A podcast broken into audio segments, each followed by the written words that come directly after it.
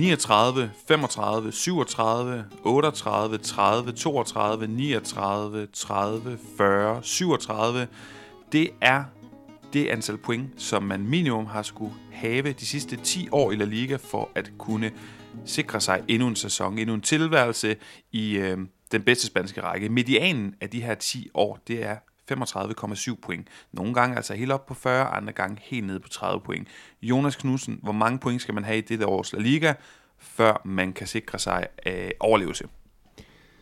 Ja, det, det er jo spørgsmålet. Øh, jeg, jeg noterede mig, at, øh, at jeg så nogle store jubelscener øh, øh, nogle steder i den her nedrykningskamp. Blandt andet så synes jeg, at øh, Real Valladolids øh, jubelscene efter deres 1-0 sejr over Girona, det lignede til forveksling et hold, der jublede over øh, overlevelse. De ligger på 35 point, Valladolid, det er 5 point over øh, Valencia og Almeria, som ligger og kysser øh, på hver sin side af stregen dernede. Øh, Øhm, jeg tror ikke 35 point bliver nok. Jeg tror, man skal op og have 7-38 point. Øh, 38 point, der finder vi Girona og Sevilla. De kan for mig at se godt føle sig sikre nu. Celta Vigo har 36, der skal ikke meget til for dem. Jeg tror 38 er et realistisk bud på, at der er man sikker, fordi øh, vi har også bare set nogle nedrykningshold, som er kapable til at hente point lige pludselig. Øh, Almeria og Valencia, i hvert fald en af dem, kan sagtens gå hen og hente øh, 5, 6, 7 point her de sidste 8 runder. Så, så det er der omkring, jeg ligger snittet.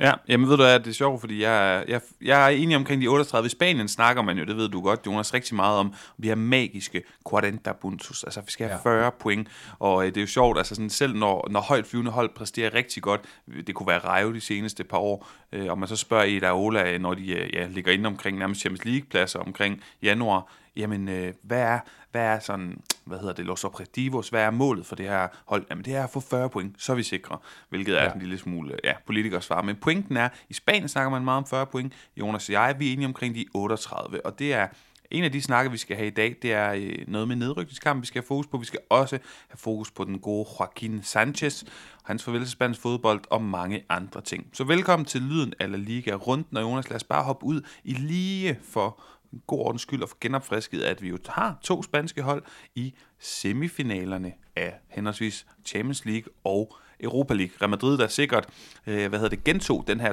2-0 sejr, som de også øh, havde på Bernabeu på Stamford Bridge mod øh, Chelsea, og det var altså Rodrigo, som vi kalder ham, eller nogen kalder ham. Det var hans øh, skyld primært, for han scorede to flotte mål. Hvad skal vi sige om den kamp? Eller måske du heller vil sige noget om selve Rodrigo?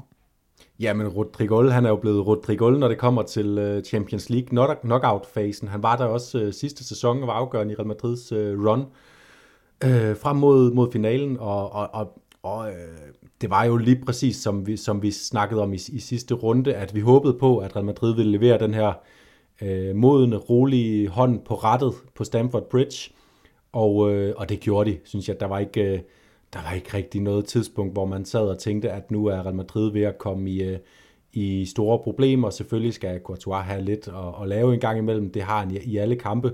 Men øh, ja, en rolig hånd på rettet, og så fedt for, for Ancelotti også, at det er Rodrigo. Så, så lige nu har vi både Rodrigo og Asensio og Vinicius og, og, og Benzema, som bidrager med, med målene. Så det kan komme mange steder fra, og det vil man gerne have, når man... Øh, skal op i en ekstremt svær semifinale mod, øh, mod Manchester City.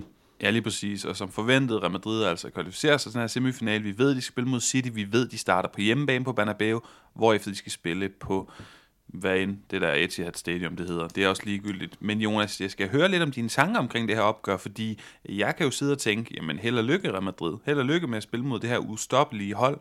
I får lige så mange tests som sidste år. Men når nej, sidste år der fik de tæsk, og alligevel gik de videre i finalen. Og du har jo den her selvsikre fidus, fornemmer jeg nogle gange til Real Madrid, da jeg også spurgte dig inden Champions League-finalen sidste år mod Liverpool, hvor Real Madrid i øvrigt også blev spillet lidt ud af brættet, men alligevel vandt.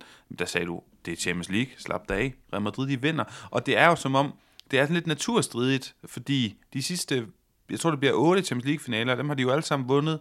98, 2000, 2002, 14, 16, 17, 18 og så 22. På et tidspunkt må det stoppe, og, og bliver det ikke endestationen, i hvert fald lige over, eller hvad? Og med semifinalen bliver endedestinationen. Altså det bør det blive. Uh, Manchester City er uh, favoritter til det opgør, når man bare ser på, hvordan holdene præsterer, uh, hvad deres uh, ja, formkurve i øvrigt har været. Real Madrids formkurve er på en eller anden måde også opadgående lige nu, men Manchester City's har været uh, så som jeg fornemmer det, øh, ekstremt opadgående, og de ser, ser helt ustoppelige ud og kommer formentlig til at lægge sig i pole position, også til at, at genvinde øh, Premier League-trofæet her, når de møder Arsenal øh, ja, onsdag den her uge i en altafgørende kamp der. Øhm, men ja, igen, jeg har også bare den her fornemmelse af, øh, at, øh, at Pep Guardiola, han kommer til at over de kommende uger frem til de her opgør, og også imellem de to opgør, der kommer han til at vågne op øh, skrigende og svedende i sin seng om natten, og øh, ved tanken om at skulle møde Real Madrid, fordi øh, uanset hvor godt man spiller, og det, det så han jo selv øh, som førstehåndsvidne ude fra bænken sidste år, uanset hvor godt man spiller mod Real Madrid, så, øh, så kan fem minutter øh, slå dig ihjel, øh, og, øh, og det kommer til at, at, at være sådan igen. Jeg tror, City kommer til at være foran i løbet af det her dobbeltopgør, måske også lettere og komfortabelt med et par mål i, i løbet af det, men øh, de kan bare ikke hvile på laverbærene et eneste sekund, fordi så, så kommer Real Madrid og, øh, og overfalder dem. Og procenter på de her to? Jamen, jeg har, øh, jeg har Manchester City som, øh, som 60-40 favoritter. Det er måske lidt konservativt, man kunne måske godt sætte den op til, til 65-35, men jeg synes bare også, at Real Madrid beviser lige nu, at de, at de er et rigtig stærkt hold på, på alle fronter og ledere kanter. Øh, god balance bag til os efterhånden, noget som, som vi øh, som var lidt mere tvivlsomt tidligere på sæsonen, hvor Courtois var i lidt dårligere form, hvor forsvaret var noget hullet, Rüdiger kom ikke rigtig godt i gang øh, på sin Real Madrid-karriere. Der er nogle ting, der begynder at spille for Real Madrid lige nu, så, så jeg tør godt sige 60-40 i, i Citys favør. Og så videre til Europa League, hvor at Manchester United, de var Bambi på glat is på Sanchez Pizjuan. Fantastisk fodboldkamp, holdt op. Og ja. det her er den her historie om det her Sevilla-hold, der har en elendig sæson, holder sig i live i Europa League, øh, får det her heldige 2-2 resultat på Old Trafford, så går de bare ned, og så smadrer de Manchester United fra minut 1 til 90. Det var vidunderligt at se, og jeg må bare indrømme, Jonas, jeg er et lille menneske. Jeg sad bare og klappede i mine små hænder og tænkte, værsgo Premier League-prædikanter, hvad vil I nu? Øh, så det var en fantastisk fodboldkamp. Abienda så sindssygt, hvordan at det bare sejlede og gyngede, kunne man fornemme øh, bag sin tv-skærm på øh, El Sanchez Pizjuan. Ja, jamen jeg ved ikke engang, hvad jeg skal spørge dig om. Jeg ved, du nød også det her. Kan du ikke bare fortælle noget om, hvor fedt det her det var? Jo, og det jeg allermest nød, det var, at øh, det simpelthen var øh, alle samtlige 90 minutter af den her fodboldkamp, at øh, Sevilla de holdt energiniveauet op på et øh, på, på, på sådan et øh, stadie, hvor man sidder og tænker, okay, lige om lidt, lige om lidt må de, lige om lidt må de falde lidt sammen, og så må der komme nogle sprækker i det.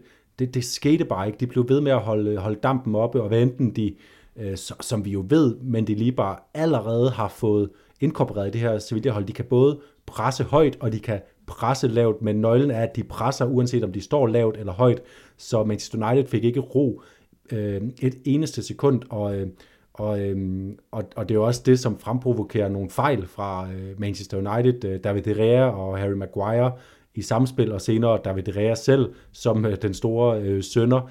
Øh, det var bare et United-hold, der på intet tidspunkt fik ro, og, og fik mig også til sådan lidt øh, spydigt, og ja, også klappende mine små, øh, små hænder, lidt ligesom, ligesom dig siger, at øh, jamen, det er jo et... Øh, det, det, Manchester United kan ikke være med i det spanske tempo, de kan ikke øh, matche den spanske fysik, og det er bare sådan lidt med omvendt fortegn, og sådan lidt drillende, fordi det er jo det, vi altid hører, når spanske hold taber til engelske, så er det den her øh, øh, øh sang om, om, at det er tempoet og fysik, fysikken, der dræber dem, og her var det jo bare et, et United-hold, der var øh, overmatchet på alle leder og kanter gennem 90 minutter mod et øh, nedrykningstroet øh, Sevilla-hold. Det er ja. de så ikke længere, men, men det var bare en, en fornøjelse af en kamp, og, og sikke en hjemmebane, Sevilla bare har. Igen, ja, præcis. De.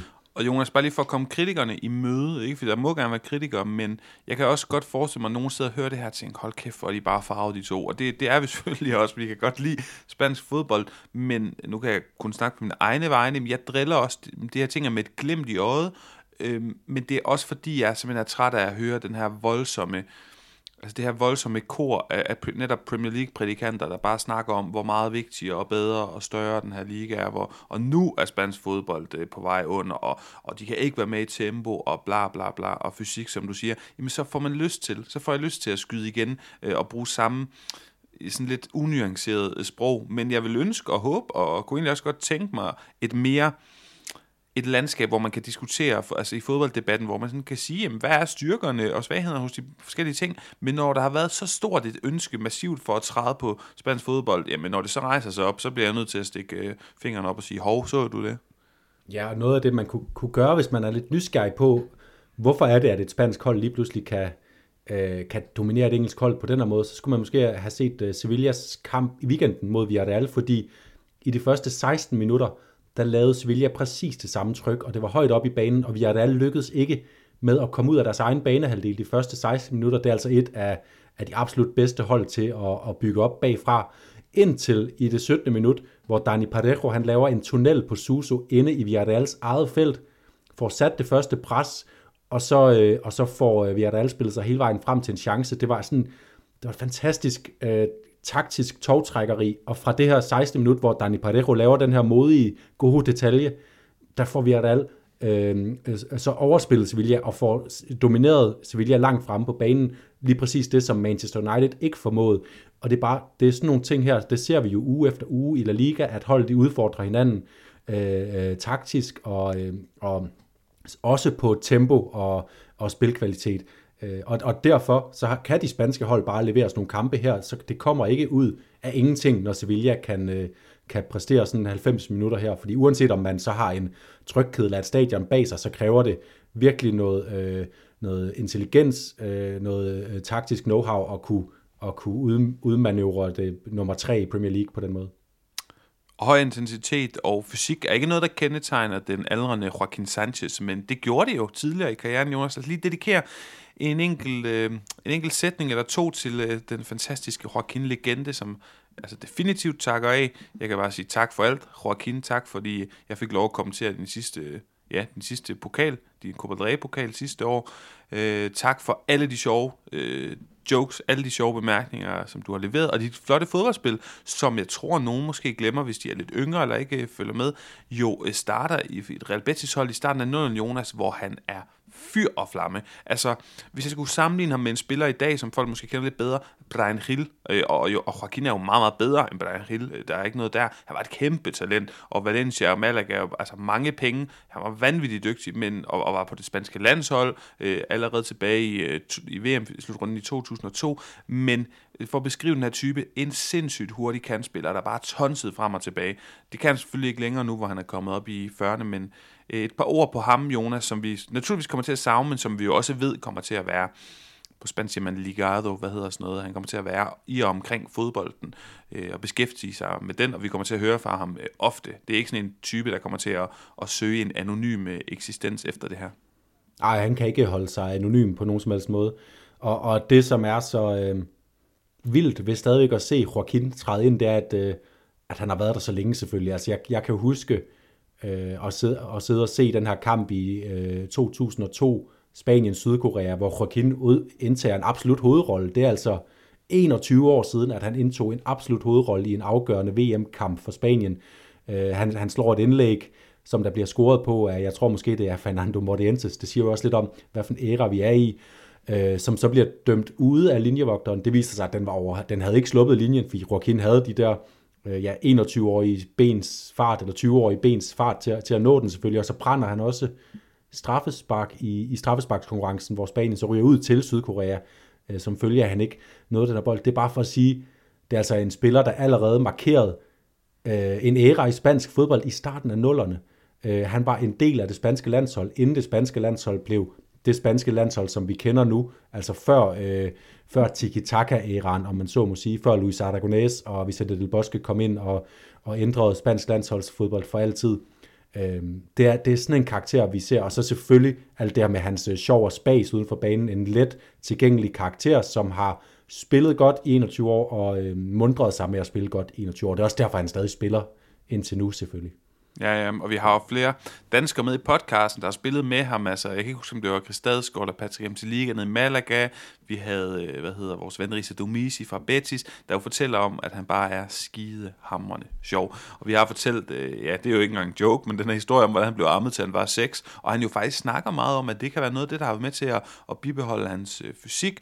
Jeg ved selv, at noget af mit, sådan, mine spanske familievenner, de bor nede i El Puerto de Santa Maria, tæt på Cadiz, og øh, jeg har været på, på nogle bar, nogle caféer restauranter dernede, hvor der hænger billeder af ham, og hvor han, for han kommer netop fra det her område. Jeg tror, at han er fra El Puerto de Santa Maria.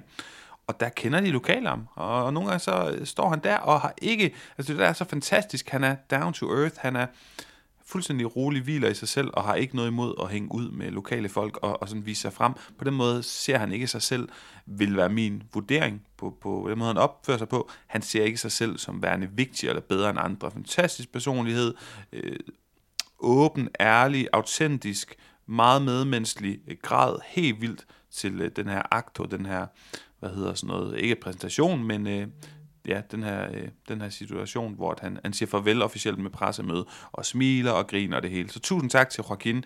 Jonas, har du sidste ord til ham, eller skal jeg hoppe på en uh, breaker? Ja, jeg synes, det er vigtigt at have med, at, at han jo så også har været med til at hente to trofæer til uh, Real Betis, altså pokal uh, Copa del Rey triumfen i 2005 med finalesejr hos Osasuna, og så uh, finalesejren seneste sæson, uh, det var over, uh, det, var det Atletic Klub? Uh, Sidste år var det Valencia. Valencia, de slår i finalen, der er ja. Så to kæmpe højdepunkter jo i Real Betis øh, historie, som han også har, har været manden bag begge to. Altså måske, det var selvfølgelig ikke hans fortjeneste, de vandt sidste sæson, fordi hans rolle er lidt mindre, men ikke desto mindre spillet en rolle som øh, en spiller i truppen, der, der har stor vægt, og også bidrog med, med, med kampe i, øh, på, på vej hen mod trofæet, og det er jo en, en, en stor klubs historie, men en stor klub, som jo ikke har verdens største trofæskab at vise frem, så er det også vidne om en kæmpe arv, at han har øh, stillet to kæmpe store pokaler ind i, uh, i skabet under øh, Benito Villamarin. Modtaget. Jonas, vi smider på en, en breaker på med den gode Joaquin, og så vender vi stærkt tilbage lige efter den. Luis, llámame por favor. Venga, estoy preocupado.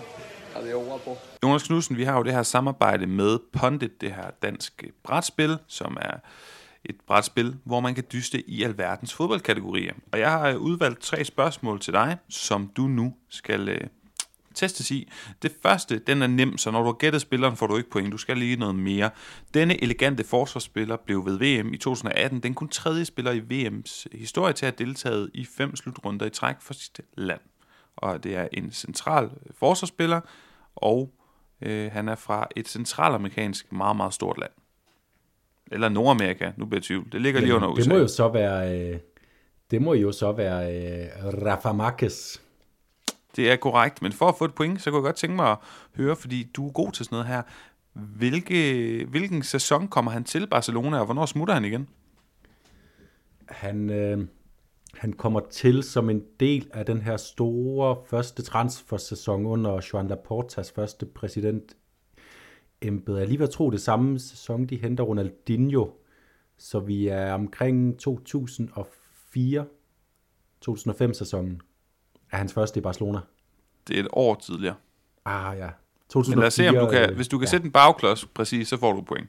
Ja, det bliver så lidt mere kompliceret, fordi han når, lige at være, han, han når også at være med under Pep Guardiola, mener jeg. Så jeg siger 2000 og, 2009 forlader han Barcelona.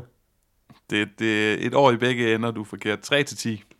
3 til 10, så lidt større, lidt større skikkelse i Barcelonas historie, end jeg, end jeg ja. gættede på. Det skulle også være svært for dig, Jonas. Der kommer en, øh, en mere her, og det er, jeg sidder og kigger på et øh, kort fra den drabelige dyst mellem Portugal og Holland ved VM i 2006, hvor der blev uddelt hele fire røde og 16 gule kort. Og Portugal, de stiller med en uh, portugisisk, sjovt nok, midterforsvar, og jeg kunne godt tænke mig at vide, øh, hvem det er. Det er en midterforsvar, der har spillet i spansk fodbold. Ja, 2006. Yes. Det må være Ricardo Carvalho. Sådan. Det er fuldstændig korrekt. Og sidst men ikke mindst, øh, endnu en forsvarsspiller, det er lidt temaet i dag, hvis ikke du har bemærket det. Denne alsidige forsvarsspiller fra Chelsea startede som højre bak, da Spanien blev kørt over af Hollands kontramaskine ved VM i 2014. Startede som højre bak øh, er det Cesar Spiligueta. Fuldstændig rigtigt. Og det overrasker mig faktisk en smule, at han allerede er med på landsholdet i 14. Ja, det var også det, der lige fik mig til at, til at tøve lidt, fordi øh, det, det er sådan en spiller, der er, blevet, der er modnet med alderen og blevet bedre og bedre, især i sin, sin Chelsea-tid, fordi det var jo ikke sådan, da han spillede i Osasuna, at man sad og tænkte, her har vi en, øh, en kæmpe stor La Liga-profil, som ender med at blive landsholdsspiller og stor skikkelse i en, Champions League-vindende klub. Så ja, og det, det overrasker også mig lidt. Ja, men altså en øh, fed spiller, et fedt spil, det her Pondit, som I jo ved, kan I få det 100 kroner billigere, end, end hvad det koster for alle andre. Jeg lytter af podcasten ved at bruge den her rabatkode LYDEN, L-Y-D-N, med store bogstaver, og så 20, 2 og 0. Altså bagefter, så får man 20% rabat, det er 100 kroners rabat, og så, øh, ja, så får vi faktisk også 100 kroner, Jonas og jeg, til at drive den her podcast lidt. Så øh, det er meget kærkommet, de folk, der har lyst til at købe det. Det er der mange af jer, der har gjort, så tak for det. Hvis I har spørgsmål, så skriv ind til os på, øh, ja, på Twitter eller vores Facebook-side. Jonas, lad os hoppe videre til La Liga og til runde 30, som efterhånden er færdigspillet. Fredag aften fik vi Espanyol mod Cardis øh, 0-0. Så fik vi lørdag Osasuna mod Betis 3-2 til Osasuna Betis med tredje nederdag i seneste fire kampe. Det er altså dyrt i forhold til de her Champions League-aspirationer, Los Beticos de har. Vi fik Almeria mod Atletic Klub. Den vandt Atletic Klub 2-1. Jeg forudsagde det. Jeg forudsagde også, at øh, der ville øh, blive mål involveret, hvad hedder sådan noget, at Nico Williams og Ørjan Sanset ville være involveret i mål, og de stod for henholdsvis et mål og et oplæg, så hvis man købte dem til holdet.dk, det håber jeg, at nogen gjorde, lyttede på mig for en gang skyld. Gjorde du det, Jonas? Nej, men jeg tror, jeg kom til at høre forkert, og, og du sagde Iñaki Williams, så jeg har anbefalet folk at købe Iñaki Williams. Jeg har også selv købt Iñaki Williams. det var så desværre brormands tur nu til at, til at træde frem. Åh, ja, jamen ved du hvad, når jeg så en sjældent gang øh, rammer plet, så skal der da også gå noget galt. Men det er mandag, ja. Jonas, lad os, øh, lad os se, hvad ellers der kan gå galt. Øh, Real Sociedad, de vandt over Rayo Vallecano, og da Rayo seneste optur, det var den her engangsvale, jeg er virkelig inde i en dårlig steam, det alle, der med næb og klør vil forsvare den her fjerdeplads, for gyldne fjerdeplads.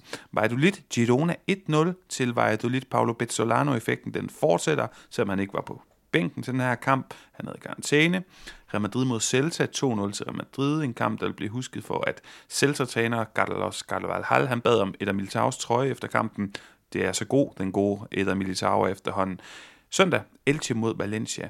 Øh, regional derby. Valencia vinder 2-0 på udebane. Tillykke til dem, tillykke til de godt 4.000 medrejsende fans, der holdt sådan et banner ud, hvor der stod Peter Lim, go home. Jeg har lyst til at tilføje i parentes, go home, you're drunk, fordi han øh, opfører sig som om han er fuld, konstant og kronisk. Han er en elendig person til at bestyre og forvalte den klub, men øh, det har vi snakket meget mere om. Det havde også lidt været ubærligt, synes jeg, Jonas, hvis LT skulle stjæle point. de umuligt kan bruge til noget, de er jo så godt som nedrykket jeg kommer sådan til at tænke på, skal vi starte, skal vi prøve at kontakte ligaklubberne, og så skabe sådan en form for velgørende tanke om, at man kan give lidt point, som man ikke har brug for til Valencia, så de bliver op? Det synes jeg godt, vi kan. Så kunne Elche starte med at give de øh, ja, øh, pinlige 13 point, de har formået at, at hente, og, og lade dem blive i Comunitat Valenciana. Deres motivation skulle selvfølgelig være at få Valencia med ned, så de kan få deres øh, store Valencia derby og deres øh, lille Valencia derby mod Levante næste sæson, så kunne det blive sådan en lille valenciansk række minus øh, Villarreal. Jamen det, måske med Villarreal B, jeg, ved, jeg er faktisk ikke øh, klar over, hvor, hvor godt de klarer det. Men i hvert fald, Jonas, så fik vi El Partidazo de la Jornada Barcelona mod Atletico Madrid 1-0 til Barca. Kongerne af Unocerismo, de smagte deres egen medicin, og Barcas defensiv, der er sådan lidt få meldte udtryk, det er altså kommet for at blive, det snakker vi lidt mere om. Mallorca mod Getafe 3-1 Getafe startede med at komme foran 1-0 i første halvleg, så der lignede det altså, at Kike Sanchez Flores han kunne strikke den her stime sammen, hvor der kun var et nederlag i de seneste otte kampe for et ellers ret povert Getafe-mandskab, men så ville Mallorca, lederen Antonio Raio og så koreanske Kang Lide anderledes. Og sidst men ikke mindst Sevilla mod Villarreal 2-1 til Los Sevillanos. Dramatisk sen øh, scoringsindføring fra Enesidi, det sikre Mendelibers hold, den her vilde, vilde uge, oven i købet, oven i La Feria de Abril. Jonas, skal vi ikke bare starte der? Sevilla, kæmpe optur for tiden. Hvis man ikke ved det, så er der, øh, i Spanien går man meget ud af at have sådan nogle lokale fester, nærmest festivaler. Alle spanske øh, byer, store som små med respekt for sig selv, de har en plads, der hedder øh, Plaza, hvad hedder den, de la Feria eller sådan noget, feriepladsen. Og øh, det her feria, det er sådan et udtryk, det kommer på forskellige tidspunkter. Jeg har været til mange rundt omkring i Spanien. Så er der en masse telte, en masse ramon og vino, og så hygger man sig bare, og så holder alle folk fri og, og giver den total gas. Og i en by så stor som Sevilla, som måske har den mest kendte feria, udover selvfølgelig måske Las Fallas, hvis man tæller det med i Valencia, en mega kendt over hele Spanien, La Feria de Abril, april feriefesterne i, i, i Sevilla, så betyder det bare, at før det her United comeback og før den her kamp mod Villarreal, så var den her by allerede i ekstase og lykke over, hvor dejligt det er i Sevilla i april under den her ferie. Alle hygger sig, alle fester, alle er glade. Og så to så konge fodboldresultater med dem samtidig. Så er der jo bare dømt, ja, lykkerus. Ja, det er der, og også samtidig, fordi nu snakkede vi om antallet af point, man skulle have for at sikre sig, og vi snakkede lidt om i sidste uge, at den der ude sejr over Valencia, det var lidt det var lidt en sikring for, for Sevilla, at nu kan det ikke gå galt, men det her resultat, en øh, sen sejr over Villarreal, 3 point, der bringer dem op på de her 38 point, som, øh, som, som gør, at øh, måske hvis man er Sevilla-fan, kan man stadigvæk godt være bekymret, men når man som objektiv øh, beskuer, sidder og kigger på tabellen og kigger på Sevilla som hold, med, øh, ja, de har sikret 10 point de sidste fire kampe, så, øh, så er der ikke nogen tvivl om, at Sevilla kommer til at, at spille i La Liga næste sæson, og også at man har den her fornemmelse, ligesom man også har med Atletico Madrid, at de kan slutte sæsonen på et rise, der gør, at de kan, øh, at de kan kigge seriøst mod nogle, øh, nogle spændende placeringer næste sæson. Jonas, øh, den her øh, Mendilibar-skikkelse skal vi selvfølgelig også lige knytte et par kommentarer til. Jeg sad og tænkte, at han var jo Alaves-træner, så sad jeg sådan og, og tænkte den anden dag, det er sådan noget, jeg gør, fordi jeg er konstrueret lidt anderledes op i hovedet. Jeg ved, du også kunne finde på det samme. Så sad jeg og tænkte, at jeg kan huske, at der er en sæson, hvor Alaves de ligger i Champions League-pladserne, hvis ikke engang nummer et, øh, efter der er gået en 8-10 runder. Så tænker jeg, kan vide, om det er den sæson, hvor han er træner for dem. Det er det så ikke. Men, øh, var det ikke Abelardo? Jo, jeg tror nemlig, det var Abelardo. Men så sad jeg og tænkte, okay, hvad er det? Hvad, altså, han var jo i A-bar så mange år, lad os, så var jeg lige og nørde lidt. Og det faktum, at han holder det her A-bar-mandskab op så lang tid, han ender som med at rykke ned med dem, men det faktum, at han gør det, udover at han har fine meritter også i, øh, jeg mener det er Atletic Klub, en enkelt sæsons tid, Osasuna også, ja. det siger noget om, altså, jeg har lyst til at sidestille det lidt med, når vi roser Jago Barasate i Osasuna, for hele tiden at lægge dem solidt i, i tabellen.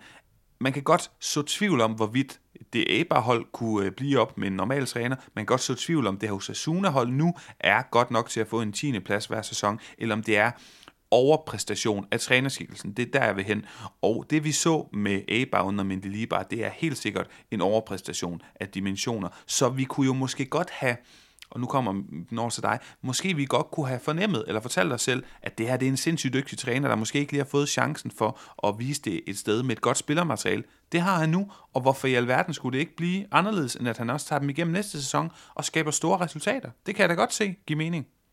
Jeg håber, øh, jeg håber han får øh, mulighed for at, at køre næste sæson igennem med Sevilla, fordi jeg synes, udover det, at han så har hentet de her øh, pivvigtige øh, point selvfølgelig, øh, Øh, så, så er der noget med udtrykket Sevilla, som bare klæder Sevilla. Det passer godt til Sevilla at have øh, det her aggressive pres, øh, men også at kunne gøre det øh, på forskellige måder i løbet af forskellige faser, fordi de er et hold, der både kan angribe øh, i, øh, øh, med, øh, med bolden, og det er et hold, der kan angribe i, i kontrafaser. Så det her med, at de hele tiden de er hele tiden aggressive, de presser hele tiden, men de kan gøre det øh, med forskellige øh, variation i, øh, øh hvor højt deres, øh, deres kæde står, hvor højt de ligger presset. Det synes jeg er et sindssygt spændende perspektiv til Sevilla, som også gør, at jeg, at jeg sådan kan se dem både øh, være dygtige til at vinde over, de, øh, over bundholdene, hvor de er for dominans, og, og kunne gøre en... Øh, øh kunne, gøre, øh, kunne udgøre en trussel over for, for, for topholdene, når de, når de så kommer i, ja, måske topopgør imod dem i, i næste sæson. Ja, øh, og, og vigtige pointe, jeg måske ikke lige fik med. Jeg kan huske, at vi sidder og, og skal, skal snakke halvvejsstatus med Morten Brun, der snakker vi om det her med Sevilla, Valencia, kan de rykke ned? Og Morten siger, selvfølgelig kan Sevilla det. De har en dårlig træner, han er jo så væk, Jorge Sampaoli, hvor jeg alligevel sad og tænkte, og, og det, er jo, det er jo selvfølgelig subjektivt, men min klare holdning dengang og også nu er jo, at spillermaterialet er, er rigtig stærkt i Sevilla. Om det er top 4 eller 6 eller 8, så er det i hvert fald væsentligt bedre, end hvis vi sammenligner med den anden store klub, Valencia. Og det var bare lige sådan en pointe, jeg ville indskyde her. Det er også et godt spillermateriale, så vi skal også forvente nogle ting i Sevilla, og det sker så nu. Jonas, øh, hvor skal vi flyve hen dernæst? Bernabeu, Camp Nou, eller måske et andet sted? Jeg ved ikke, hvad du har på bloggen? Øh, nej, vi kan godt lige flyve en, øh, en tur til, til, til Bernabeu, selvom man må sige, at øh, søndagens resultat på Camp Nou, det underminerede lidt betydningen af den her sejr, Real Madrid fik over, over Celta. Så det er ikke fordi, øh, det er ikke fordi, den har nogen betydning i La Liga, fordi nu er toget kørt. Øh, måske endda begge veje. Jeg ved ikke, om Atletico henter fem point på, på Real Madrid. Det, det kunne de måske godt. Men øh, Real Madrid kommer i hvert fald ikke til at være nogen som helst øh, form for kilde til uro i, i Barcelona, men det var bare stadigvæk ligesom sidst god øh, oplevelse for Real Madrid, lidt rotation, Chamonix, Ceballos, Asensio, Nacho spillede. Kammervengar leverede en præstation som venstre bak, som virkelig peger ind i fremtiden, synes jeg. Det er i hvert fald det, jeg vil spørge dig om, efter at have set den her kamp mod Celta. Er Kammervengar, øh, skal han vende sig til at være venstre bak? Mm, Jeg tror det ikke. Og, og spørgsmålet er også, hvad jeg har lyst til. Det kan jeg jo så spørge dig om lige om lidt, fordi jeg synes, han, kan du huske de der to Liverpool-kampe, hvor han, hvor han ligner en Redondo, øh, genfødt ja. Redondo nede på den der sekser, og det er jo der, han er kommet frem som fodboldspiller. Jeg synes, det er der, han er, jeg vil ikke sige, om det er der, han er bedst. Det er der, jeg bedst kunne tænke mig at se ham. Og, og så er spørgsmålet resten af den her sæson, men de kommer jo ikke i gang. Alaba på venstre bak, det har altid virket mere som en, en plan B eller C, end, øh, end sådan noget, som Ancelotti virkelig har lyst til. Så så længe han præsterer ud Kammervinker, og han er ung, og det han gerne vil, det er at have spillet, få spilletid, og det får han derude, jamen så skal vi da nok se ham der. Men så kommer Frank Garcia hjem, ved vi. Mm, altså det, der taler for, det er, at Frank Garcia, selvom han er rigtig dygtig i Rayo, så starter han i hvert fald ikke som første valg, kunne jeg ikke forestille mig. Og Mendy har haft en rigtig sløj sæson, så hvis man måske vil sælge ham, eller han bare starter bagerst i køen, jamen så kunne det da godt være, at Ancelotti starter kommende sæson og siger, jamen ved du hvad, Eduardo, du får lov at starte øh, derude. Jonas, må jeg, skal vi blive ved den gode Eduardo, eller må jeg hoppe videre til en anden Madrid-spiller? Øh, jeg, jeg vil godt lige tilføje et grund til at spørge, det er fordi, jeg synes, øh, der er virkelig mange hold lige nu, der har brug for dygtige backs. Altså, øh, Barcelona har brug for en højre bak. Det samme har Real Madrid, fordi Cavaral er altså meget skadet, og Lucas Vazquez er for mig at se stadigvæk ikke en, en løsning med nok kvalitet til at skulle, skulle være bærende igennem store dele af sæsonen, og Nacho på bak, det, det har altid en hage i form af øh, kvaliteten i, i opspillet og angrebsfodbolden. Øh, så jeg kunne, godt, jeg kunne godt se sådan en løsning, at man giver øh, Kammervingard den her venstre bak med, øh, med øh, license to midfield, om man så må sige, mens man så havde en øh, mere sådan Hakimi-agtig øh, højre bak i den anden side, som holder bredden og kan, og kan skabe balance på den måde. Så, så det er lidt derfor, jeg spørger, ja, det kunne jeg godt se noget interessant i, i stedet for at skulle desperat og købe en venstre bak, som så måske ikke har den fornødne kvalitet, sådan som jeg synes, vi har set det med, med Falam Mangdi, som er jo en rendyrket venstre bak, men har en kvaliteten til at, at, at at spille på det allerøverste niveau over en, øh, en, øh, femårig periode i Real Madrid, det, det synes jeg, vi mangler at se stadig. Lad mig svare på en anden, med en konkret måde. Hvis jeg fik lov at bestyre det her Real Madrid-hold for kommende sæson, så vil jeg ture og sælge Falamandi og så sige, jamen venstre bak, der er vi dækket ind med Frank Garcia, der skal have, hvis du spørger mig, og det også hvis du spørger dig, ved jeg Jonas, du kan også godt lide ham, skal have chancen, skal få nogle minutter. Eduardo Camavinga, vi har set nu igennem snart en halv sæson, kan gøre nogle ting derude, der ser rigtig spændende ud med perspektiver. Du har Nacho, hvis du vil have en mere defensiv profil. Du har Alaba, hvis du vil have en mere boldsikker og, og defensiv profil. Men Jonas, apropos defensiv spiller hos Real Madrid, øh, nu nævnte jeg det her, den her scene med Carlos Carvajal, der beder om øh, uh, Militaus trøje. Jeg skal selvfølgelig lige høre dig om, hvad du synes om det lige om lidt. Men øh, generelt også en, en skør figur, Carlos Carvajal, der kommer ind i et par jeans, der er 3-4 øh, størrelser for små, og, og en læderjakke. Det er lignede en, der troede, han var 20-30 år yngre, end han er.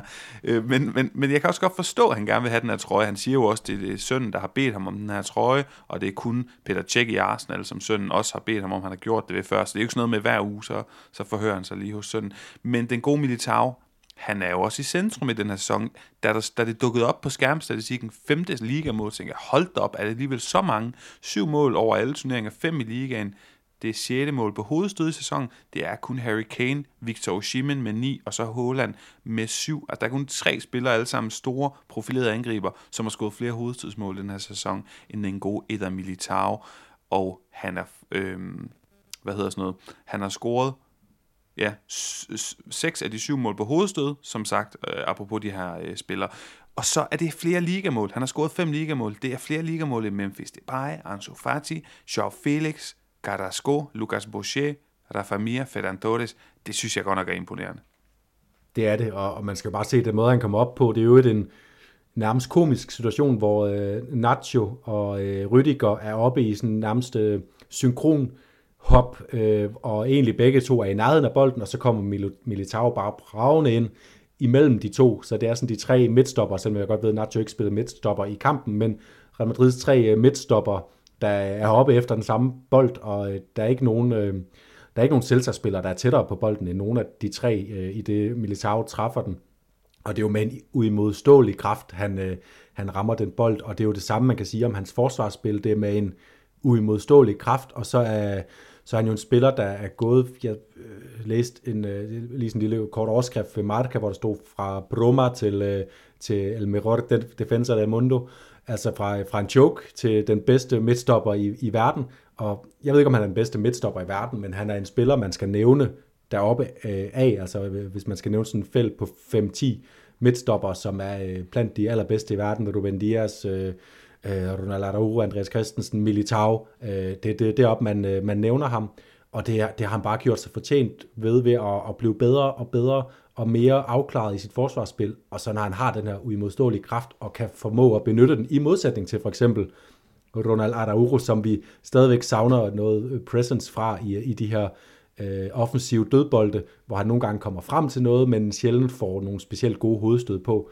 Det er jo bare, øh, det er bare høj klasse af ham, og jeg kan godt forstå, at øh, Carvajals øh, søn gerne vil have en militærtrøje, fordi han er en, øh, han er sådan en ikonisk, eller har potentialet til at blive sådan en rigtig ikonisk midterforsvar, især hvis han også lige får vundet et øh, VM med Brasilien, øh, og måske også øh, score nogle mål i sådan en, en tur frem mod VM-trofæ på et eller andet tidspunkt i fremtiden. Det, det kan jeg godt se for mig.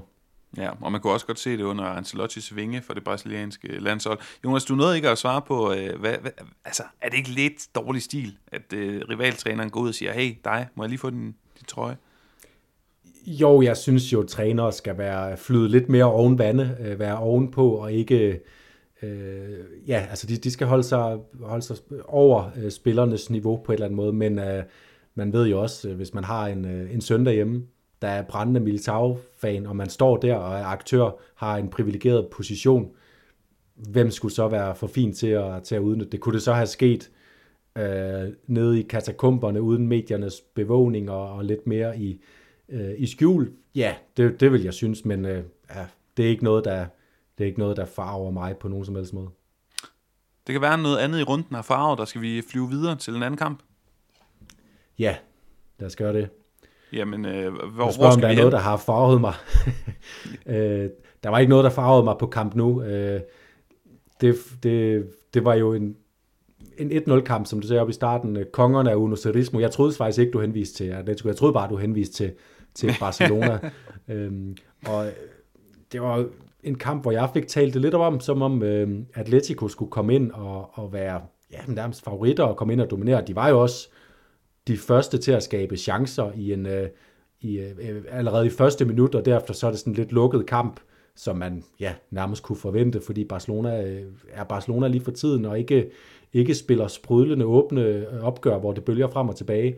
Øh, så resten af første halvleg sker der egentlig ikke specielt meget inden Ferran Torres så får øh, virkelig flot, synes jeg, både flot øh, oplæg af Rafinha, og den måde, som Ferran Torres øh, tæmmer bolden og afslutter sådan lidt tidligt, lidt tidligere end Oblak forventer, så han egentlig ikke behøver at sætte den så yderligt, for den går ind, men bare med sådan en god hård inderside.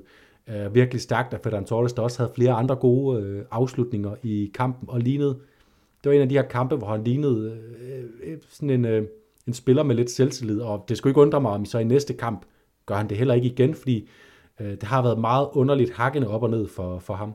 Men stor ros fra Xavi til ham efter kampen, hvor han jo snakker om, at, ja. at han skulle interpretere, han skulle øh, fortolke en, en anderledes rolle, nærmest som 8 eller sådan offensiv midtbanespiller i den her kamp. Øh, at han forstår spilkoncepterne rigtig godt, han arbejder hårdt, og så får Xavi lidt sendt en stikpille, for, fornemmer jeg, når jeg hører spansk radio i går aftes, at øh, han spiller altså, øh, grund til at han valgte ham og, og ikke Ansu Fati, det er, at han har virkelig overbevist ham til træning.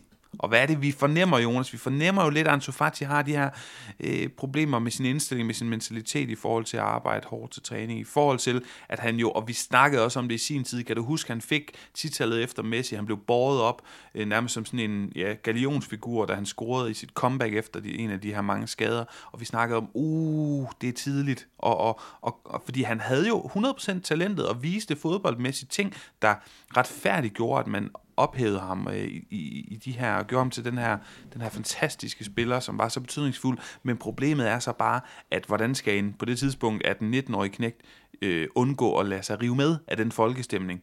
Det kan man da godt forstå, at han har gjort. Og nu har han måske lidt stjernenykker og svært ved at arbejde så hårdt, som han egentlig burde, fordi han tænker, at jeg skal da spille. Det var også det, man kunne fornemme på hans far, da han var ude i spansk radio for et, øh, et par uger siden. Så lidt skidt det hele for, øh, for, for Ansu Fati, men det skal selvfølgelig ikke tage hvad hedder sådan noget, den positive opmærksomhed fra, fra Ferran Torres. Jeg er helt enig med dig i at, øh, at rose ham. Jeg bliver nødt til lige... Ej, lad os blive ved FC Barcelona. Jeg kommer til at tænke på det her resultat, som jo modbeviser, synes jeg, i høj grad kritikerne af Barcelona, eller i hvert fald i La Liga-sammenhæng. Hvis nu vi glemmer Barcelonas europæiske kampagne, også fortrænger det her smertelige 4-0-nederlag mod Real Madrid i, i Copa del Rey, så står man jo tilbage, Jonas, med et hold, der lå side om side med de, for, med de forsvarende spanske mestre, europæiske mestre, Real Madrid i efteråret, så kommer han tilbage fra den her VM-slutrunde, og så har man jo vundet alt. Man har vundet over Real Madrid, Atletico Madrid to gange, et vanvittigt formstærkt Atletico, øh, undskyld, at det er Sociedad-hold, øh, som var ustoppelige,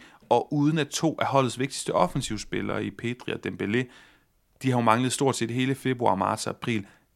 Hvis du vurderer kun ud på La Liga, jamen, så har jeg eddermame svært ved at og, og så også fordi jeg kom til at tænke på endnu en dimension i, hvor imponerende arbejde der er. Xavi, er jo også, al den, hvad hedder det, ruido, al det larm, der er omkring FC Barcelona, al det polemik, der er uden for banen, han har formået at isolere det, og få det her fodboldhold til at vinde fodboldkampe. Hvilket er det, alt det her, det handler om. Ja, og så hører det også med, at han har øh, bygget det her mesterlige forsvar. Altså, øh, det er jo, øh, det, så jeg lige, at, at Barcelona kan slå José Mourinho's Chelsea's rekord fra 2005, hvor de kun lukkede 15 mål ind i deres Premier League vindersæson. Barcelona har lukket øh, 9 mål ind nu på 30 kampe. Det vil sige, at de skal bare lukke, de, de må lukke øh, max 6 ind, så øh, tangerer de den rekord.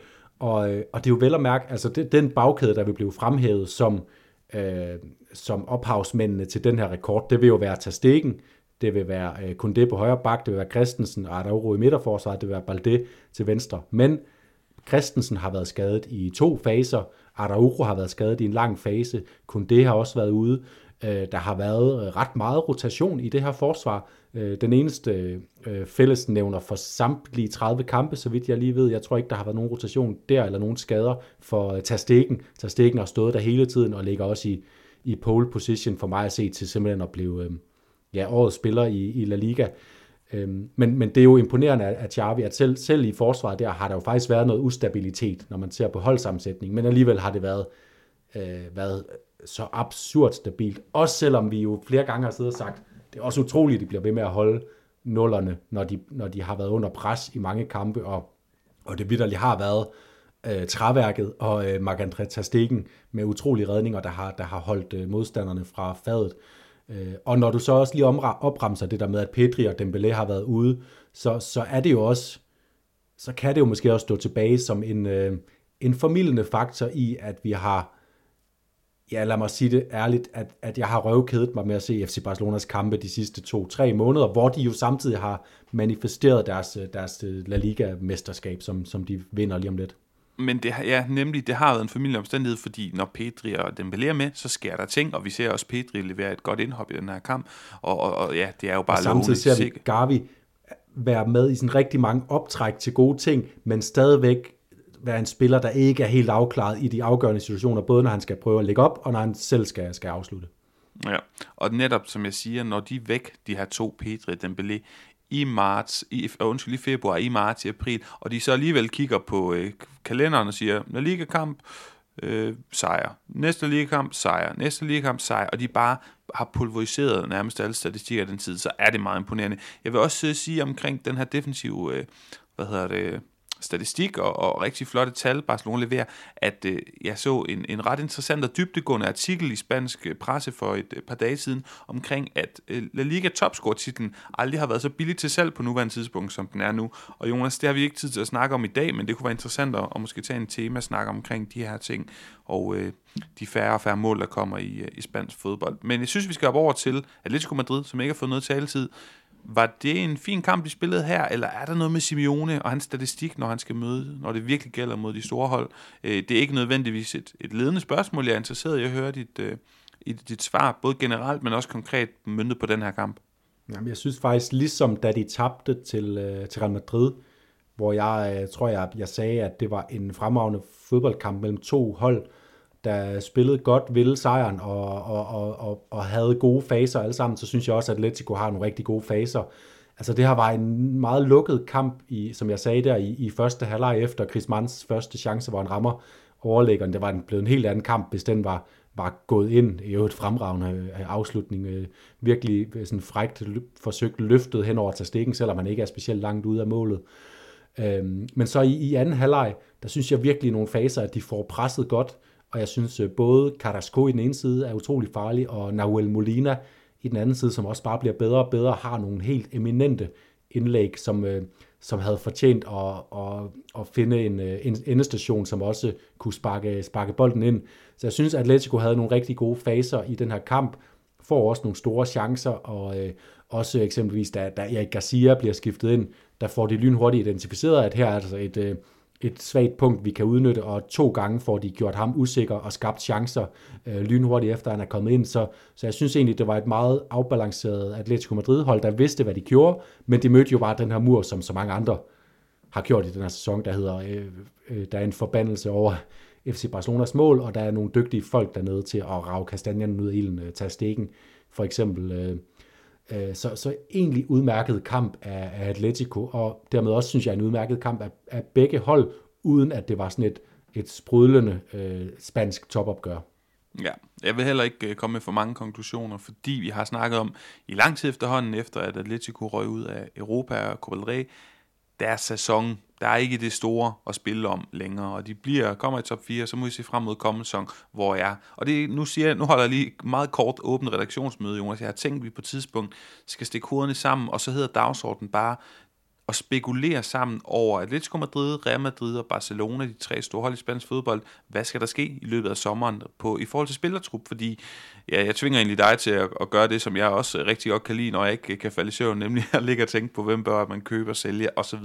Og der sker jo mange spændende ting. Der er en lille, en lille form for, for generationsskifte på vej med de her mange unge talenter, vi har snakket om i Atletico Madrid, og forhåbentlig får de chancen. Men til sidst, inden vi skal øh, videre til sidste punkt på dagsordenen i dag, Jonas, så snakkede du lidt om at komme med sådan et par korte pointer, et par korte afstikker i forhold til ligatabellen. Vi snakkede om de her point, vi siger, der skal 38 point til at være sikker i La Liga i år, så lad os prøve at kigge på kort på nedryknings øh, hvad hedder det, situationen og kampen.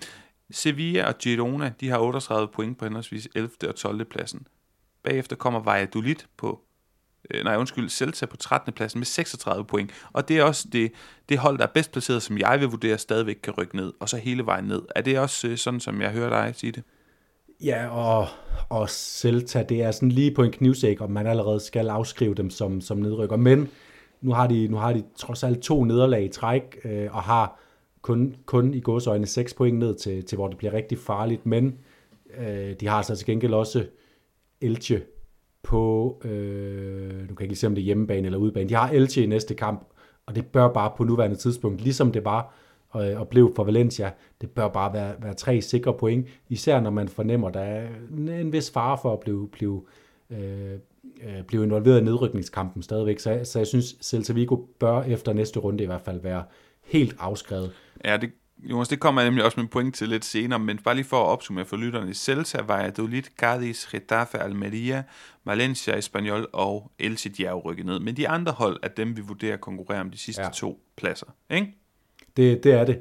Og, og Valladolid er også tæt på, men øh, nu har de jo så Valencia næste gang, så der kan de lige pludselig komme, øh, blive indhentet lidt af dem i hvert fald. Og så spørgsmålet om, øh, om, hvad Almeria og Getafe, de har jo hinanden, så der er jo nogle point, der går tabt der. Jeg synes stadig, at Real Valladolid ligger rigtig solidt, så, så når jeg kigger på, hvem er det Valencia og Espanyol skal, øh, skal kigge efter, så vil jeg stadig primært rette øjnene mod især øh, Cardis, for jeg synes, der er et eller andet over Getafe, der gør, at jeg tror, at de godt kan, kan hente nogle point. Jeg synes stadigvæk, Cardis er det dårligste hold af dem, der ligger øh, ligger inden for sådan rækkevidde af Valencia og Espanyol. Så Cardis tror jeg bliver, bliver suget ned først og fremmest. Øh, øh, og, øh, og Valencia, hvor er det en vigtig kamp igen for dem næste gang øh, hjemme mod Valladolid, som de kan ja, netop bringe ind for rækkevidde. De kan skubbe enten Retafe eller Almeria ned under sig på point. Øh, det, bliver, det bliver drabligt. Det, det skal man unde sig at se, det, det opgør på Mestalla. Og så et par pointer i forhold til de europæiske pladser. Øh, jeg vil ikke spørge dig så meget ind. Du må selv øh, bringe dem, fordi jeg er lidt i tvivl om, hvor du ser øh, de spændende ting, eller hvor dine pointer er. Jamen, jeg synes jo, det spændende er, at Atletic Klub lige pludselig er et hold i stor form igen, ligesom vi så dem i, i første halvdel af sæsonen, og det betyder faktisk, at de, ja, altså man kan sige, de er kun 8 point bag Real Sociedad på Champions League-pladsen. Det tror jeg ikke bliver et tema, men de har indhentet Real Betis, som ligger på Europa League, kvalifikationspladsen, femtepladsen, og Villarreal, der ligger på Conference League-pladsen. Øhm, det er så spørgsmålet, øh, hvis, øh, hvis Real Madrid de vinder øh, Copa del Rey-finalen, så bliver den syvende plads, Atletic Klub ligger på lige nu, også til en, øh, så bliver det så til Conference League-pladsen, men de har altså gode muligheder for at overhale både Real Betis og Villarreal, som, øh, som bare halter. De bliver ved med at være ustabile og, øh, og tabe opgør, efter de egentlig har, har vist sig gode i nogle kampe, og lige pludselig så taber de altså... Øh, øh Real Betis, de skulle have vundet den kamp mod et Osasuna-hold, som har spillet sig lidt ud af La Liga-tabellen, har fokus mod Copa del Rey-finalen. Det synes jeg ikke er godt nok. Så Real Sociedad til gengæld føler jeg godt kan være rigtig trygge på den der Champions League-plads nu. 6 point ned til Betis på 5. Ja, det var nemlig det, jeg skulle at sige. Så vi låser faktisk Champions League, og så siger vi, at det handler om Betis Biarral, og så er Atletic Klub, der kan komme bagfra. Og der er jo altså kun et point fra Atletic Klub op til, op til Villarreal på 6. pladsen, og to point op til Betis på 5. pladsen. Men Jonas, nu siger jeg vi, du, luk, du låser godt nok det Champions League-race, men fordi... er du klar over, hvor selvtilfreds jeg vil blive, hvis jeg kalder før sæson, at Atletic Klub kommer i top 4, og så starter de med buller og brag, og så spiller de, hvad, 25 runder, hvor vi overhovedet ikke har dem med, nærmest i kampen om nogle europæiske pladser, og hvis de så strikker en slutspurt sammen, der gør, at de ender i top 4, altså jeg ved godt, det er urealistisk, men øh, ja, lad os lige blive enige om, de har 8 point op, der er vel stadigvæk sådan en, en lille bitte dør på klem. Ja, og den dør er også på klem her i midtugen, hvor øh, Real Betis og Real Sociedad møder hinanden. Der kan Real Betis for det første spille sig ind på en afstand af 3 point af Real Sociedad, og, øh, og så kan de jo samtidig også, hvis både Villarreal og Atletic Klub formår at vinde deres kampe, så kan de skrumpe hele feltet øh, ind til, til, til sådan, øh, fire hold inden for fem points afstand. Der er så bare den have ved det. Jeg er rimelig overbevist om, at Real Sociedad øh, har fået lidt skik på sagerne igen, og at de kommer til at vinde den her kamp mod Real Betis. Ja, men modtaget, Jonas. Hvis ikke du har andre pointer, så jeg øh, synes det var en fin lille opsummering af ligatabellen. Vi skal selvfølgelig nok øh, løbende holde øje i løbet af, af de kommende øh, udsendelser, men skal vi ikke bare hoppe på en break og så tage alle de her koringer, vi gerne vil uddele? Lad os gøre det.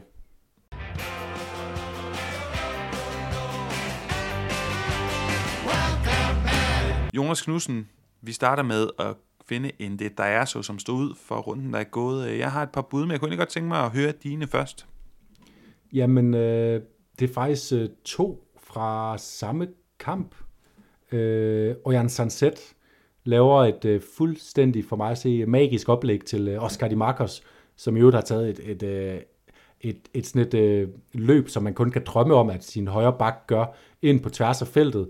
Og så Ojan Sanset, han får... Øh, han modtager bolden i et svært område, får lige øh, lavet en øh, lille vending med sin første berøring, og så chatter han ligesom bolden ind i Oscar Di Marcos løbebane, så han nærmest ikke kan undgå at trække sig helt ind øh, fri, øh, fri foran målet. Øh, så så det, det er mit bedste bud på rundens, øh, rundens så sammen med Alex Centelles, den her øh, endnu en, øh, en, en venstre bak i øvrigt fra Valencia-skolen, men som ikke helt havde kvaliteten til at bryde, øh, bryde igennem på, øh, på Valencias hold, men som laver et, øh, et fuldstændig fremragende flugtermål i overtiden, uden nogen betydning for, for, for resultatet, men ikke desto mindre en, en flot detalje af en vensterbak. Men Øjan Sansets oplæg er mit bedste bud på en detaljasso. Ja, men ved du hvad, det er sjovt, fordi jeg, jeg har også noteret det. Det er også bare lige fordi, når, jeg, når det er så sjældent, at jeg gætter rigtigt på noget med en forudsigelse, så vil jeg godt lige, du ved, få det, øh, få det mejslet i granit, eller hvad man siger. Så lad os give den til Øjen Sanset, den her, der er som en, øh, hvad med El Jugon de la Jornada? Hvad er det for en spiller, som, som for dig stod ud i de kampe, du fik set, og hvor man siger, hold da op, han øh, forkælede os med lækkerier og godt spil.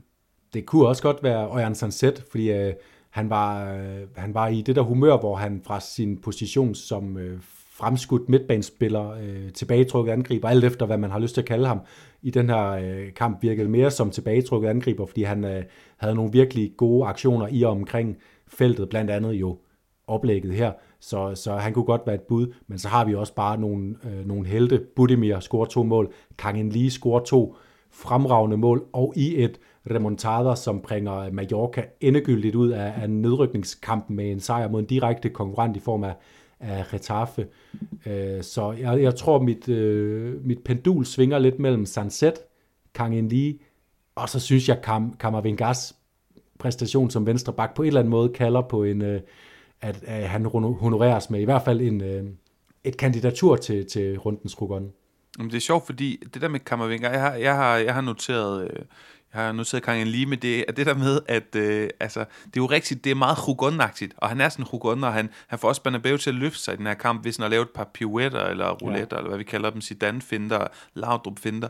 Så, så selvfølgelig er det et rigtig frækt bud, men jeg bliver nødt til, det er jo en kamp, der ikke betyder det store. Altså, jeg, åh, have Kang lige, hold ja. da op. Og som du netop siger, lad os bare lige, os bare lige tage et øjeblik, selvfølgelig øh, skuddet til Alexander, vores Mallorca-konnoisseur, vi bruger engang i programmet, og fan, andre Mallorca-fans, der måtte være med på, på en lytter, og så bare skuddet til Javier Aguirre El Vasco, som jo kommer ind som, som hvad hedder sådan noget, brandslukker i slutningen af sidste sæson, som jeg husker det. Mallorca var elendig, han redder dem lidt stik mod, ja, hvad man havde forventet, fordi man troede også, at han var outdated, og så leverer han en fantastisk sæson. Det er jo en fantastisk Mallorca-sæson. Jeg ved godt, startede under Laudrup og, og tidligere, der, der var det endnu mere spændende med slutplacering og, og to og Copa og alt det her, men helt ærligt, lige nu med spillermateriale, med forventninger, hvor de kommer fra. Stadig en klub, der skal bygge sig selv op efter de her direkte oprykninger fra Segunda B til Segunda, og derefter direkte op i La Liga. Så er det fantastisk. Det er et kæmpe luksus og privilegie at stå her med øh, 30 spillerunde og sige, jamen, Salvados, vi er sikre på en, en, endnu en sæson, og det er i høj grad ja, Rayo, som jeg sagde, men også Kang Lee skyld, så jeg er klar til at give den til Rayo. Ja, og lige præcis øh, øh, ja, til Kang Lee, Nå ja, undskyld, ja. til Kang Lee. Selvom Rayo stort set altid også har, har fortjent den. Men, øh, og lige præcis, Kang Lee er jo også en spiller af en kvalitet, som gør, at, øh, at Mallorca ikke skal ud og hente 11 nye spillere til startopstillingen, for at de kan løfte sig op til, til at være endnu mere sikre og måske byde sig til i den bedste halvdel af tabellen øh, igennem hele næste sæson, øh, fordi at han er, han er en spiller, der, der på sin gode dag rammer et rigtig højt niveau og er afgørende med øh, assist, øh, gode afleveringer, øh, kan holde i bolden, kan sætte sine øh, direkte modstandere. Den måde, han driver bolden til 3-1-målet, det er fremragende øh, hen over hele banen. Jeg ved godt, det er sidste øjeblik, og Retaffe har sat sig alt, men han driver bare bolden hele vejen frem og afslutter selv. Det er en fremragende spiller. Ja, og, så, og det her makkerpar, der er så skørt med, med piraten ved Morigi, og altså det fungerer godt, small guy, big guy, de har et rigtig godt bak, hvad hedder sådan wingback par i Jaume Costa og Pablo Maffeo, Raio nede i, i forsvaret som leder, jeg synes måske godt, han kunne bruge, hvis jeg sådan må øh, give dem et par tips, en, en, en bedre partner, en crime nede i midterforsvaret, og så måske nogle bedre midtbanespillere ja. til også at holde lidt i bolden en gang imellem, for det bliver meget arbejdsmænd, og, og det skal de måske også øh, kunne finde ud af i sådan nogle kampbilleder. Men Jonas, lad os så videre. Øh, min Drente og min Krøf, de går meget, øh, det er sådan en, hvad hedder sådan noget, en dobbelt, øh, hvor vi øh, skal, øh, tematikken er øh, fodboldbaner eller stadions, og min drinte, den negative, den går til Bernabeu, især deres græstæppe, det er simpelthen en joke, og det er sjovt, øh, jeg fulgte på Twitter den gamle greenkeeper for Bernabeu, tror jeg Paul Burgess eller sådan et eller andet, som bare lagde de her lækre billeder ud af, ej hvor er det lækkert, og sådan en dag, så skrev han på Twitter, nu skal jeg ikke øh, være i Real Madrid længere, jeg ved, jeg tror ikke, han var blevet fyret, jeg tror bare, han ville prøve at tilbage til England, hvis jeg husker rigtigt. Og siden da, så har det her græs bare været en joke, og det er ikke blevet bedre af, at de er gang med at modernisere stadion. Og det er bare synd, fordi øh, ja, det betyder blandt andet nogle dårligere fodboldkampe, hvor man sådan ikke helt kan tæmme tingene på samme måde, og det hører sig ikke til på Bernabeu. Til gengæld, på Pizjuan, der ser det hele lækkert ud på tilskuerrækkerne, på græstæppet, der er en fantastisk stemning, der bliver spillet noget lækker fodbold, og øh, det er ekstremt underholdende, og det er min krøjf. Selvfølgelig en lidt søgt overgang, for det handler ikke nødvendigvis kun om græsstråene på Sanchez Pizjuan, men alting vibrerer på det stadion for tiden. Der er så gode stemninger, og det skylder man også, hvis man skal følge og formidle og dække spansk fodbold i sin helhed, så er det fandme hårdt, at det både Valencia og Sevilla, de er, ja, øh, ja, det ikke går godt for dem. Så fedt, at Sevilla i det mindste er kommet op i omdrejninger. Nu mangler vi bare lige Valencia på Mestalla. Ja, og tænk sig, hvis øh, både Sevilla og Valencia var med i topkampen, top-topkampen i Spanien, nogle, øh, nogle kulisser, man kunne få, altså både øh, Atletico, Sevilla og Valencia med deres øh, eksplosive, nærmest selvantændende kulisser, og så de lidt mere afmålte, men jo til lejligheden øh, øh larmende Camp Nou og, og Estadio Santiago Bernabeu. Det er jo bare øh, øh, skabt til at, at skabe, øh, skabe gode historier og skabe gode, øh, ja, gode oplevelser for tv-seere og ikke mindst tilskuere selvfølgelig.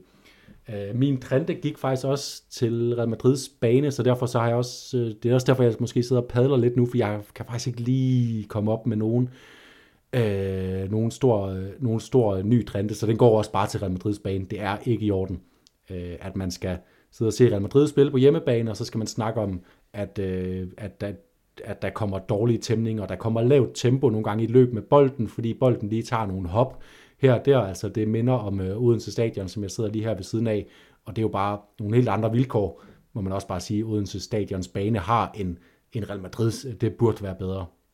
Femte gang i sæson, de skal til at skifte græstæppet nu. Det er femte gang, de er i gang, as we speak. Det er en joke. Nå, men Jonas, noget positivt, har du det? Ja, og det er noget, som nogen måske vil have som noget negativt, fordi det er det her, øh, der skete mandag, efter vi optog vores, øh, vores rundeudsendelse senest, hvor Laporta lavede det her øh, pressemøde omkring Negreda-sagen, hvor han fremviste dokumenter i form af fakturer, som, øh, som for, for ham at se, og det, det igen må jeg bare sige, vi må jo vente og se, hvad øh, domstolen i Spanien siger, anklagemyndigheden, som undersøger det her, øh, fremviser fakturer og siger, hvis vi havde prøvet at snyde øh, med dommerne, tror jeg så, vi havde lavet fakturer på betalingerne. Og der har han en pointe i, og den har han også været nede og fremføre over for øh, Alexander Seferin, øh, UEFA, øh, UEFA-præsidenten, som vist også har godtaget forklaringen og accepterer, at nu venter vi på de spanske domstol, og UEFA kommer ikke til at gøre mere, ligesom er, øh, det spanske fodboldforbund ikke kommer til at gøre mere. Min krøf går så rent faktisk til Real Madrids reaktion på det her, som var, øh, og øh, udsende en video, hvor de fortæller øh, meget pædagogisk, men også meget øh, ja, øh, hvad, hvad hedder det, når man øh, er meget manipulerende fortæller os, at det er faktisk FC Barcelona, der er regimets hold, fordi Laporta også var inde i pressemødet der og sige, at øh, hvem er det, der historisk set har fået hjælp fra centralmagten? Hvorfor er det, vi er på stikkerne? Hvorfor er det, vi er nervøse for at blive forfordelt? Det er, fordi Real Madrid altid har haft øh, i diktaturstids regimets ryg, og siden da det lidt mere brede betegnelse, centralismens ryg, altså det vil så sige fodboldforbundet, dommerpåsætter, alt det der. Og Real Madrid laver så den her video, hvor de viser eksempler på, hvordan Camp Nou blev indvidet med en stor ceremoni med repræsentanter fra regimet, det spanske flag vejer og alt er fryd og gammen inden for øh, Franco-diktaturets rammer. Øh, og for at komme frem til min krøjf, så går den til, at vi er tilbage et sted, hvor Barcelona og Real Madrid tegner linjerne op, for vi ved, de er der, og de har været gode venner, de har lavet Super League sammen. Øh, vi snakkede om Vinicius og Araujo, der øh, spiller kollegialt over for hinanden. Nu er der øh, tegnet noget op igen uden for banen. Barcelona og Real Madrid hader hinanden. Næste sæsons Classicos bliver, øh, bliver igen nogle vilde, drabelige opgør, hvor præsidenterne ikke kan øh, holde ud og sidde ved siden af hinanden, og spillerne måske også, måske det også ligesom manifesterer sig ned på græstæppet, så spillerne kommer i lidt flere øh, opgør. Dybest set, så er det jo det, jeg gerne vil se. Jeg, jeg roste også, at Vinicius og Araujo godt kunne være gode venner, mens de spillede over for hinanden i El Clasico, men dybest set, så vil vi se Barcelona og Real Madrid være i, øh, i struberne på hinanden, og Lige nu tegner der sig nogle spændende historier op øh, uden for banen, selvom det er en øh, negativ øh, øh er en negativ årsag, at de kommer med hele Necreta-sagen. Det, åh, det, det er sjovt. Jeg sidder og smiler øh, det oreja og det, altså fra øre til øre. Ja, fordi jeg vidste ikke, at det var der, du ville hen, men jeg synes, det er godt lavet, og jeg er fuldstændig enig, fordi altså, det har jo været lidt alibiagtigt, at de skulle være gode venner. Det har sådan været lidt, det har været, man har ikke helt kunne tro på, er det virkelig det, I vil, eller er det bare fordi, I har en, en fælles fjende, der er større. Så, så jeg er meget, meget enig i, at øh, det, det, hvordan du kunne få den der barnlige, barnlige video, tåbelige video om Madrid smidt ud til at noget positivt, øh, det var imponerende, og jeg er ikke uenig, Jonas. Ja, det er også bare fordi, det er, det er jo superkapitalismen, der vinder, når FC Barcelona og Real Madrid er gode venner, fordi der er to der er to årsager til, at Real Madrid og Barcelona har været gode venner uden for banen. Øh, det er øh, deres øh, forsøg på at fastholde deres øh, magt i, i øh, forhold til fordelingen af tv-indtægter, hvor de har fået en uforholdsmæssig stor kage i mange år. Det er det, som Javier Tebas kæmper år efter år efter år på at øh, udligne, og har gjort det med nogen succes. De får stadig mange flere penge end de andre, Barcelona og Real Madrid, også i Supercopa, som jo fodboldforbundet står for, hvor vi havde Piqué Rubiales-sagen. Nummer to, det er den her European Super League, hvor de vil rave til sig på bekostning af ikke bare de spanske klubber, men alle de andre europæiske klubber. Så det er bare, øh, ja, det er kun, når det kommer til at rave til sig, at de to hold, øh, de to klubber kan finde fælles fodfæste, ellers så hader de bare hinanden i et stadigvæk. Det må vi bare, det må vi bare erkende, og, øh, og jeg nyder det. Jeg skal at sige, og heldigvis for det. Ja. Fordi hvad er spansk fodbold uden? Jonas, øh, fantastisk. Jeg har lyst til at slutte der, men vi mangler jo lige forudsigelser frem mod kommende runde. Og nu, som I ved det, når jeg rammer rigtigt, så går der en 7-8 uger i streg, hvor jeg rammer forkert. Men lad os prøve med det første øh, forkerte skud, som jeg øh, kommer med her. Det er, at Celta Vigo de netop vinder mod Elche i midtugen, og dermed kan vi kalde dem for La Liga-hold frem mod kommende runde. Undskyld, hvis vi jinxer det til Brink og Grønborg, som er, som er Celta-fans, men det er altså vores vurdering, at når man har de her 38 point, så begynder det at se øh, fornuftigt ud. Og en spiller, man skal købe til holdet.dk, og det her, den her gang er det altså Gabriel Vega, Jonas. Det har midtbanespilleren fra, øh, fra Celta Vigo. Jeg ved ikke, om du har hørt om ham før. Jo, øh, jeg noterer op. her Franco Servi. up and coming øh, midtbanespiller, som jeg også lige vil knytte en kommentar til. Jeg tror, han bliver involveret med et mål eller et oplæg af den ene eller den anden øh, kaliber mod Elche.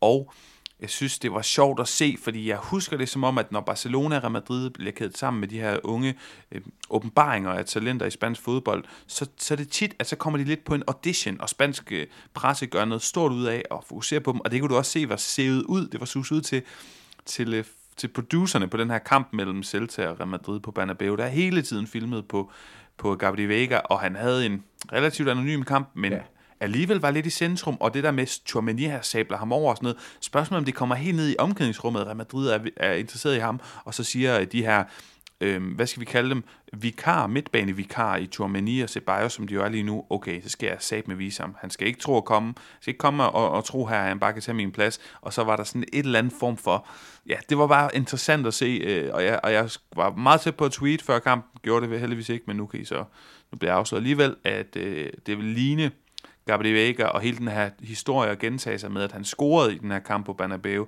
for så at blive købt af Real Madrid. Det gjorde han ikke, han var eller, egentlig heller ikke tæt på, men det var interessant. Fokus på ham, også for mig i øh, midtugen her mod Elche. Ja, og udmærket valg. Ja, nu har du rost dig selv lidt for din øh, gode bud på Atletic. Der skal jeg jo lige huske at sige, at jeg gættede jo på, at Juan Miranda ville øh, score et mål.